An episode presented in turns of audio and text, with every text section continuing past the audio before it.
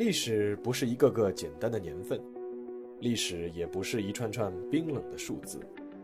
历史不仅有深度、有厚度，其实也有温度。行事有态度，做人有温度。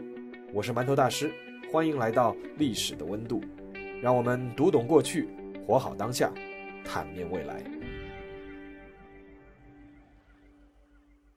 各位听众朋友们，大家好，欢迎来到馒头说历史的温度。今天呢，我们将暂时结束《空中浩劫》这个专辑，回到以前的一个老专辑。这个专辑呢，就是《国士无双》。今天啊，我们要来讲讲袁隆平院士的故事。一九三零年九月七日，北京协和医院妇产科，妇产科大夫林巧稚在产房里顺利接生了一个男婴。男婴的母亲叫华静。父亲叫袁兴烈，看到脸色红润的儿子在怀中哇哇大哭，这对年轻的夫妇非常兴奋，以至于都忘了给孩子起名字。在商量了几句以后，爸爸在这个孩子的出生登记材料上临时先随便写了一个名字——袁小孩。那一年，林巧稚二十七岁，她是北京协和医院历史上第一位毕业留院的女医生。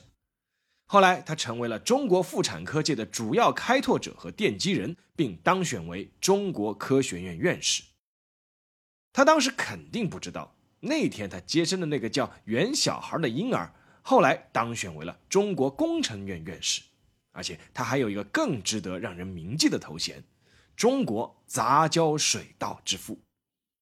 当然了，那个孩子后来肯定也不叫袁小孩了，父母帮他想好了名字。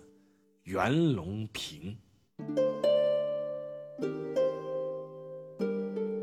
从袁隆平一岁起，他就跟着父母在全国各地辗转了。袁隆平的父亲在国民政府铁路局做事，再加上当时日本开始侵略中国，所以全家人一直在过着一种颠沛流离的生活。光是袁隆平的小学生涯，就是在湖北、湖南还有四川这三个地方拼凑着读完的。虽然全家总是在迁徙的路上，但小小年纪就行万里路，让袁隆平从小就有了一个脚踏实地的习惯。上小学的时候，有一次学校组织参观园艺场，那些生机勃勃的花草果木给袁隆平留下了深刻的印象。不过，袁隆平最初却是想当一名运动员。袁隆平很喜欢游泳，而且水平相当高。一九四七年，他回到湖北读高中。在高一暑假，他轻松获得了汉口赛区男子一百米自由泳的冠军，随后又获得了湖北省男子一百米自由泳的亚军。后来，袁隆平还参加过国家游泳队的选拔，结果人家取前三名，他正好第四名，与国家队是失之交臂。既然做不成运动员，那就好好读书。一九四九年八月，袁隆平和家人商量过之后，考入了西南农学院农学系，专攻农作物专业。不过，即便是此时，袁隆平还是有自己另外一个想法，那就是参军。一九五一年，还在西南农学院学习的袁隆平报名应征中国人民解放军的空军。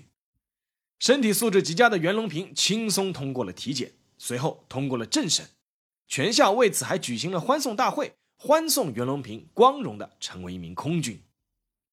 当时正是朝鲜战争时期。袁隆平入伍后，经过训练，很可能就会踏上朝鲜战场。但当时国家有关部门觉得培养一名大学生很不容易，再加上当时朝鲜半岛的战事相对趋于稳定，所以呢，又把袁隆平给送了回来。运动员袁隆平或者空军袁隆平，这两条不同的人生道路大门被关上以后，袁隆平回到了自己原本的那条轨迹——学农。一九五三年八月。袁隆平从西南农学院毕业，服从分配到湖南怀化的安江农校任教。之后呢，又被分配到了更偏远的湘西雪峰山陆安江农校教书。一个教书匠开始了自己的农业研究之旅。袁隆平其实一开始并不研究水稻，在安江农校教书的时候，袁隆平最早研究的是红薯的育种。但一九五九年到一九六一年的三年困难时期，让袁隆平触动很深，印象深刻。他回忆说，当时啊，生产队一口大锅，七八十人吃的菜就放一小杯的油涂一下，然后把红薯藤、老金干煮一大锅来吃。那时候搞什么增粮法、双蒸饭，就是把饭蒸两次，本来二两米蒸一碗饭能蒸到一碗半那么大，但是照样饿，而且饿得更快。由于一直吃不饱肚子，袁隆平连最喜欢的游泳也停止了。但他还算运气好的，根据他自己回忆，有一次在路上亲眼看到了五个活活饿死的人。他说那一幕他永远都忘不了。尽管那个时候袁隆平搞红薯育种已经取得了一些突破，但他认为这是副食品，无法起到让老百姓吃饱的作用，所以决定改变研究方向。当时湖南百分之九十的农田都种水稻，而水稻更是全国的主要粮食作物之一，所以。从一九六零年开始，袁隆平决定开始搞水稻。在农村实习的时候啊，袁隆平经常看到一些农民到高山上去兑种子，然后挑下山到田里去种。农民们说，山上的种子质量好一些，这叫做施肥不如勤换种。这给袁隆平很大的启发，要给农民培育出最好的种子。当时在农业育种行业里面，有一种最常用的方法，叫系统选育。就是在农田里选出最优秀的稻株，再培育，在优中选优，从而得出最优秀的种子。一九六一年的七月，袁隆平在农校的实验田选种时，忽然发现了一颗鹤立鸡群的稻株，穗子大，粒子饱满，十多个有八寸长的稻穗向下垂着，就像瀑布一样。袁隆平挑了一颗穗子细数，竟然有二百三十粒。照这样估算。培育这颗稻株做种子，一亩水稻的产量能够上一千斤。袁隆平是大为兴奋，立刻把这株稻株种子收好，在第二天春天播种，种下了一千多株。转眼禾苗抽穗，望子成龙的袁隆平却大失所望。这些稻子全都是普通品种，没有一株哪怕有半点他们爸爸的雄风。呆立在田头的袁隆平心里不是滋味。望着那些蔫了吧唧的水稻，他忽然脑子里闪过一个念头：水稻是自花授粉植物，按道理后代和前代是不可能产生那么大差异的。但这株水稻的后代为何是老子英雄儿狗熊呢？原因可能只有一个，就是那株威猛的爸爸水稻是一株杂交品种。这个发现对于外行人而言，可能不会觉得有什么。但是对袁隆平这样的专业人员而言，无疑是打开了一扇全新的大门，而这扇大门原来是被紧紧锁住的，因为大家公认这是通向一条死路。当时的袁隆平面临两大难题，第一大难题是杂交水稻到底有没有优势？当时的世界五大粮食作物，除了水稻外，小麦、玉米、大豆、土豆。都通过杂交实现了增产，唯独水稻在这一方面基本上没有什么建树。当时国际上占主流的观点是，杂交水稻其实是没有任何优势的。第二大难题是，水稻实现杂交本身就很难。水稻是天然自花授粉植物，花非常小，而且一朵花只结一粒种子，由雄配子和雌配子自己完成授粉，很难进行大规模人工干预。一九六三年。美国人亨利·毕切在印度尼西亚首先实现了人工杂交水稻，但他的方法存在缺陷，无法大规模的复制。而袁隆平认准了这个方向，就一定要搞出名堂。他选择的突破口是要找到雄性不育株，什么意思呢？就是如果水稻的雄配子失去了授粉能力，那么雌配子只能与其他的水稻花粉进行杂交。那这个理论其实也不是袁隆平提出的，早在1926年就有一个叫琼斯的美国人提了出来。之后在1950年代，日本人做了大量的研究和实验工作，取得了一定的进展，但始终不能形成规模。袁隆平通过1961年他在田间发现的那株雄壮水稻后，坚定了自己的信念：水稻里一定存在天然的雄性不育株。带着这个信念。袁隆平开始了寻找之旅。每天天刚亮，他就吃完早饭，带着一个水壶和两个馒头下田去寻找了。头上顶着太阳，脚下踩着凉水，袁隆平日复一日在几千几万株水稻中寻找，绝不放弃。七月十五日，在袁隆平开始寻找雄性不育株的第十四天，在仔细筛选过十四万根稻穗之后，终于让他找到了一株野生的雄性不育株，这证明他的推断是正确的。一九六四年和一九六五年，袁隆平通过整整两年的田头查找，一共找到了六株雄性不育株。经过盆栽实验显示，天然雄性不育株的人工杂交结实率可高达百分之八十以上，经杂交繁殖出来的后代有些明显表现的比常规水稻有优势。一九六五年十月，经过大量的实验积累和理论数据比对，袁隆平。将初步研究成果整理撰写成了一篇论文，投稿到了中国科学院主办的《科学通报》杂志上，而那篇论文后来就成了业界的里程碑，那就是水稻雄性不孕性的发现。在这篇论文中，袁隆平正式提出了通过培育水稻三系，即雄性不育系、雄性不育保持系、雄性不育恢复系这样的配套方法。来利用水稻杂交优势的设想和思路。这篇论文后来发表在了1966年2月《科学通报》的第四期上。随后，杂志给他寄来了三十多元的稿费，之后又寄来了三十多元，因为那篇论文还登上了英文版的《科学通报》。当时袁隆平一个月的工资是七十三元，这笔六十多元的稿费对他而言可不是一个小数字。但是他当时没有想到的是。从某种意义上说，这篇论文后来救了他的命。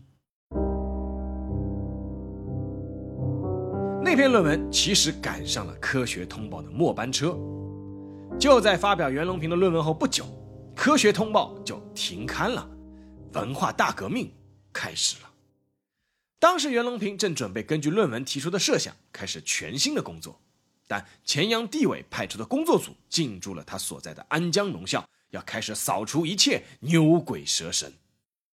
当时安阳农校还不到两百个人，按计划指标，必须要揪出八个牛鬼蛇神，已经揪出了六个，还差两个。袁隆平的名字其实已经内定了，因为他修正了毛主席的八字宪法。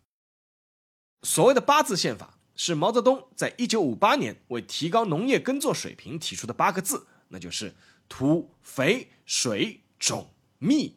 保管工，袁隆平平时啊一直在乡间地头搞实验，知道这个八字宪法，但他不知道是毛主席说的，以为是农业部提的。于是他在一次和别的教授讨论的时候，就多说了一句话，说这八个字里面还少一个实，农时的实。袁隆平随口一说，结果被人举报，成了一大罪状。而另一条按在他头上的罪状是。引诱贫下中农的子女走白砖道路，因为袁隆平平时强调学生要多做实际调查工作，不要只局限于纸上科研。当时批斗袁隆平的大字报已经是铺天盖地，牛棚里的床位都已经帮袁隆平留好了，他的名字的标签也被人写好了，袁隆平自己也做好了思想准备。但是有一天晚上，工作组组长王宝林却把他叫去，说了一番让他意外的话。他说：“中央的精神是抓革命促生产，现在正值要收早稻、查晚稻的季节，工作组要搞一块晚稻实验田，请你选一块好田，并且请你做我们的技术参谋。”袁隆平当时一听是又惊又喜，不仅不让他进牛棚，还可以让他继续从事水稻研究工作，那真的是工作组开恩了吗？袁隆平到第二年才知道了这件事的真相。当时工作组已经是准备要揪斗袁隆平了，所以呢要详细调查他的档案，要新账老账一起算。但是在调查档案的时候，发现了一封来自国家科委的函件，这封函件责成湖南省科委与安江农校要支持袁隆平搞杂交水稻工作。原来正是袁隆平当初发表的那篇水稻的雄性不孕性的发现，被国家科委九局的局长赵世英看到了。赵石英认为这篇论文很有可操作性，若能够研究成功，肯定会对中国粮食生产产生重大影响。于是，赵石英立刻请示国家科委党组，当时的科委主任聂荣臻元帅当即表态，一定要支持。那封来自国家科委的函，不仅救了袁隆平，也挽救了中国的杂交水稻研究事业。自此之后，袁隆平得到了各方面的大力支持，开始了他基于雄性不育株的杂交水稻研究。但是，各方面的保障都到位了，一门心思投入研究培育的袁隆平却遇到了大问题。从一九六六年到一九七零年，几年辛苦下来，袁隆平并没有培育出具有优势的杂交水稻。那些杂交水稻到了验收的时候，没有明显的增产，甚至有些稻谷少了，稻草倒是增多了。有人就开始说起了风凉话，说：“哎呀，袁隆平啊，可惜人不能吃稻草，不然你这个杂交水稻的方法倒是大有前途啊。”面对嘲讽，袁隆平并不在意，但他感到痛苦的是。难道真的是自己的三系培育法出了问题吗？苦思之后，袁隆平找到了问题的症结所在。之前世界上关于杂交水稻的研究，包括自己做的三系培育法实验，通通用的是人工栽培稻。换句话说，虽然他找到了天然的雄性不育株，但是也是出自栽培稻的。而栽培稻之间的种性差异其实并不大，亲缘关系太近，相当于是近亲繁殖。所以杂交的优势不可能是明显的，怎么办呢？办法只有一个，就是要找到野生稻里的野生雄性不育株。这句话说起来容易，做起来难。天下很大，野生稻却不多，要找一株野生稻的雄性不育株，更是无异于大海捞针。但这阻碍不了袁隆平，他开始带着学生，背着可以吃几个月的腊肉、辣椒。奔赴云南、广东、海南，去各地寻找合适的野生稻。很多时候，他就是卸一块门板，铺一张草席，挂一顶蚊帐，和当地农民一起睡在田间地头。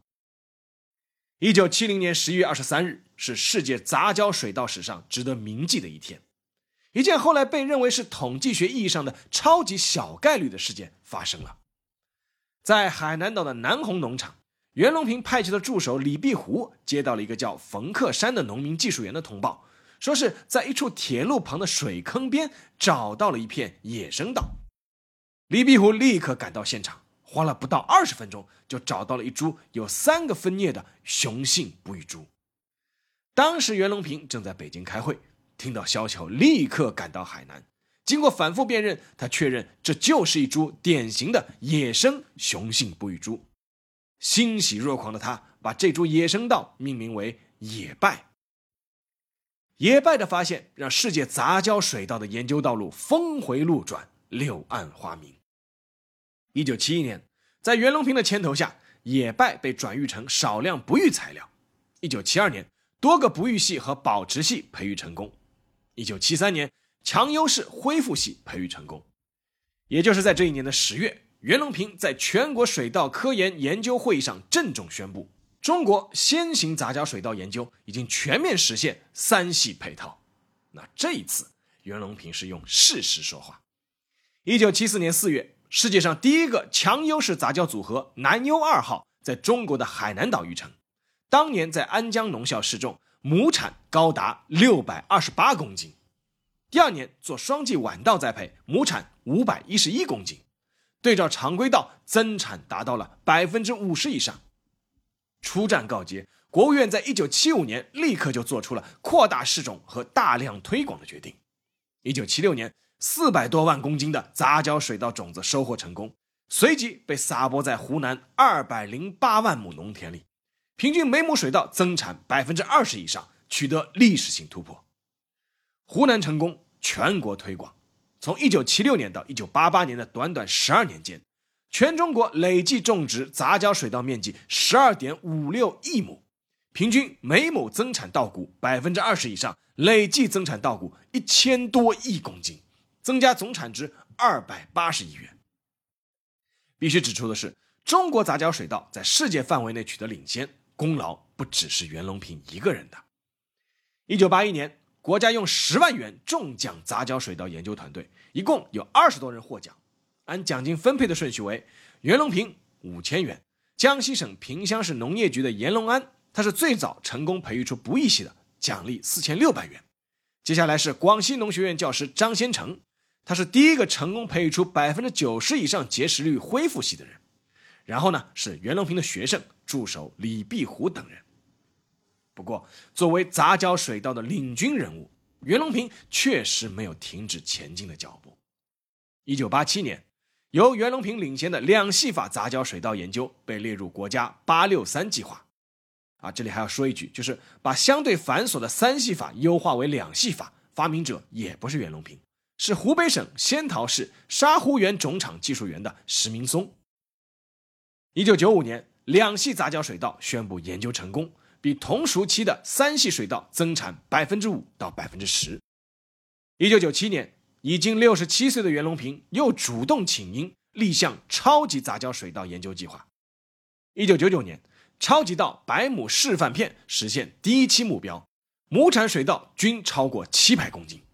二零零四年，第二期目标提前一年完成，亩产超过八百公斤。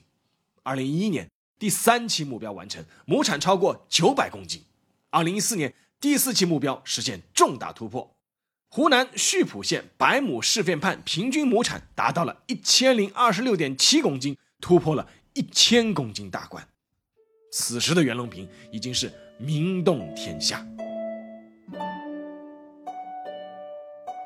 二零一七年，有人在网上爆料，袁隆平买豪车、住豪宅、腐化了。这个话题一度引起大家的热烈讨论，但真相却出乎不少人的意料。袁隆平买豪车的那张照片，后来被证实是在2018年的湖南车展上，他觉得好奇，走上前去去摸了一把，被人拍了下来。袁隆平的第一辆车是别克赛欧，第二辆是吉利熊猫，都是为了去稻田方便买的。后来买过两辆奇瑞，还有一辆沃尔沃 S60，这辆大概是他比较贵的车。袁隆平的豪宅位于青岛市的李沧区，小区的名字叫青岛国际院士港，顾名思义就是为院士准备的。而袁隆平把这套住宅改成了科研中心，把客厅改成了公共办公室和会议室，各个房间堆满了各种研究器械。之所以来青岛，是因为在这里他要带领团队研究盐碱地的海水稻种植项目。中国有近十五亿亩盐碱地。二零二零年十月十六日。袁隆平实验的青岛基地编号 YC 二零零三的耐盐碱水稻亩产已经达到了五百四十二点五公斤。两千年，以他名字命名的隆平高科要上市，袁隆平一开始不同意使用自己的名字，但有领导对他说：“隆平高科上市以后，你研究的水稻就可以不要外国人投资了。”啊，他就同意了。隆平高科上市后不久，袁隆平就辞掉了公司董事职务，继续自己的超级稻研究。有人劝他卖掉手里的股份，他的回答是：“我一分钱都不能卖，我一卖，隆平高科就垮掉了。人家会想，隆平高科是不是出了什么问题？”事实上，袁隆平的生活挺简单的，也没有什么财富追求。他的孙女回忆过一个细节：有一次，全家去香港旅游，袁隆平被妻子拉进了一家钟表店，看到一块手表要那么贵，他急忙拉着妻子走出了店门，说：“太贵了，太贵了，不要了。”孙女后来回忆，爷爷剥了片山楂给奶奶吃，算是说对不起。经历过那个年代的运动，袁隆平对讲真话特别看重。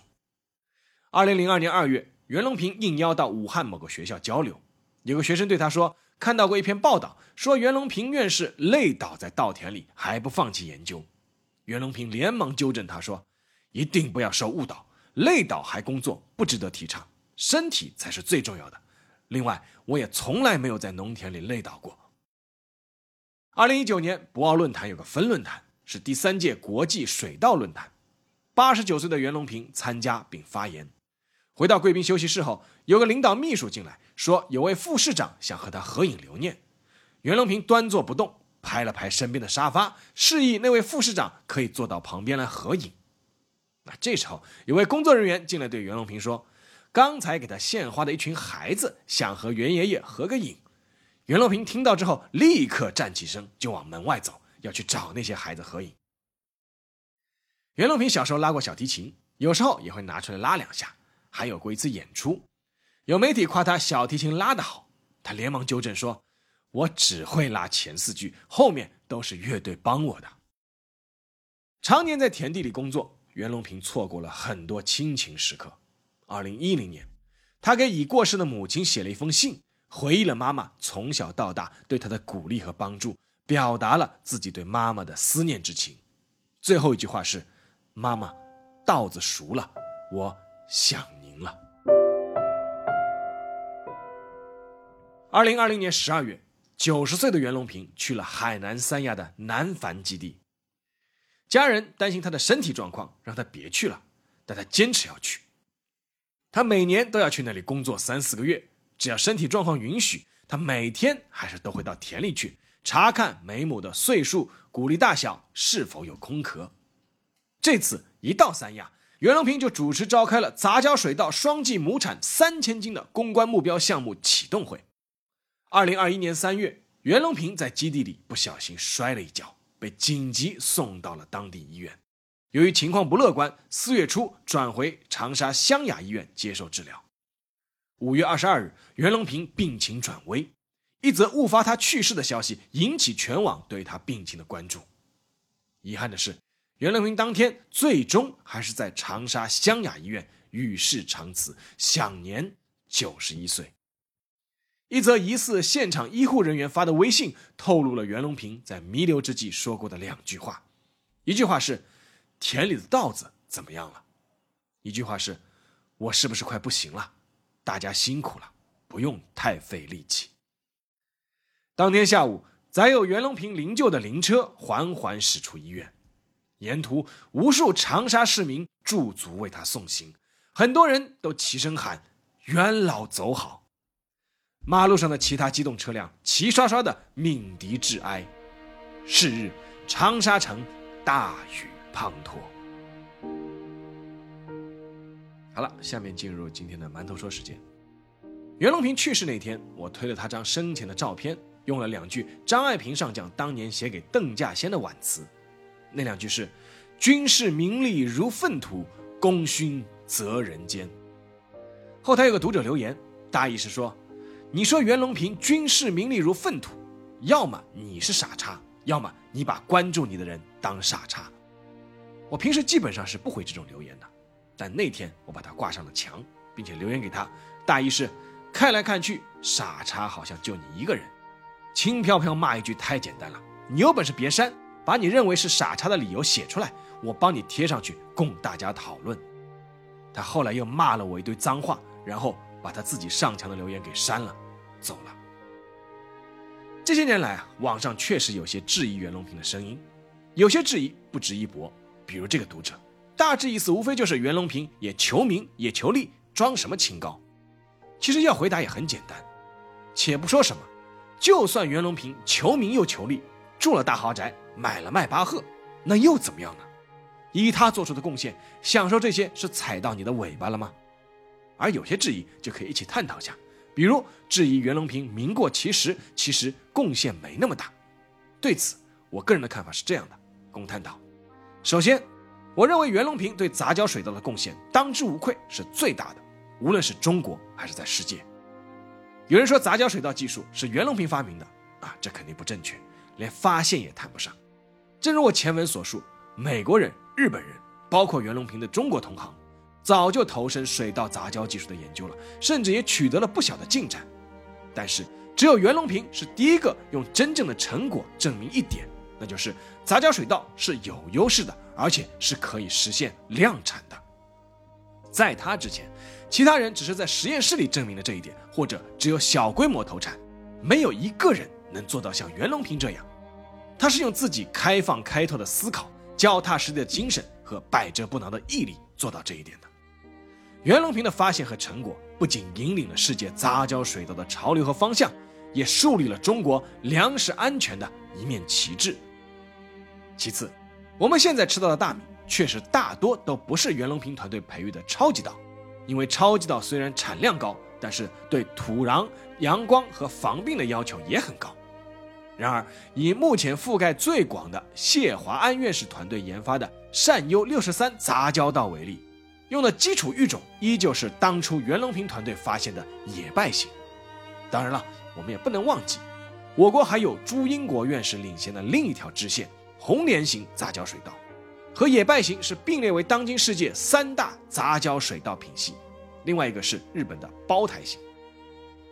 第三呢，功劳确实不能全归到袁隆平一人身上。国人熟知袁隆平，最早可能是源于1987年他获得的联合国科学奖。